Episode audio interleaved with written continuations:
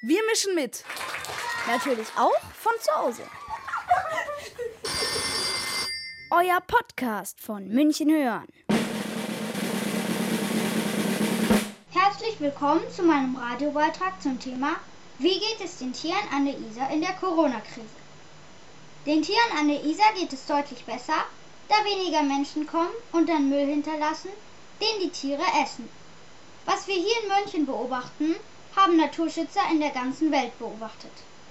Besonders in Venedig wird das deutlich. In den Kanälen schwimmen wieder Fische und das Wasser ist unglaublich klar. Aber zurück zu unserem Thema.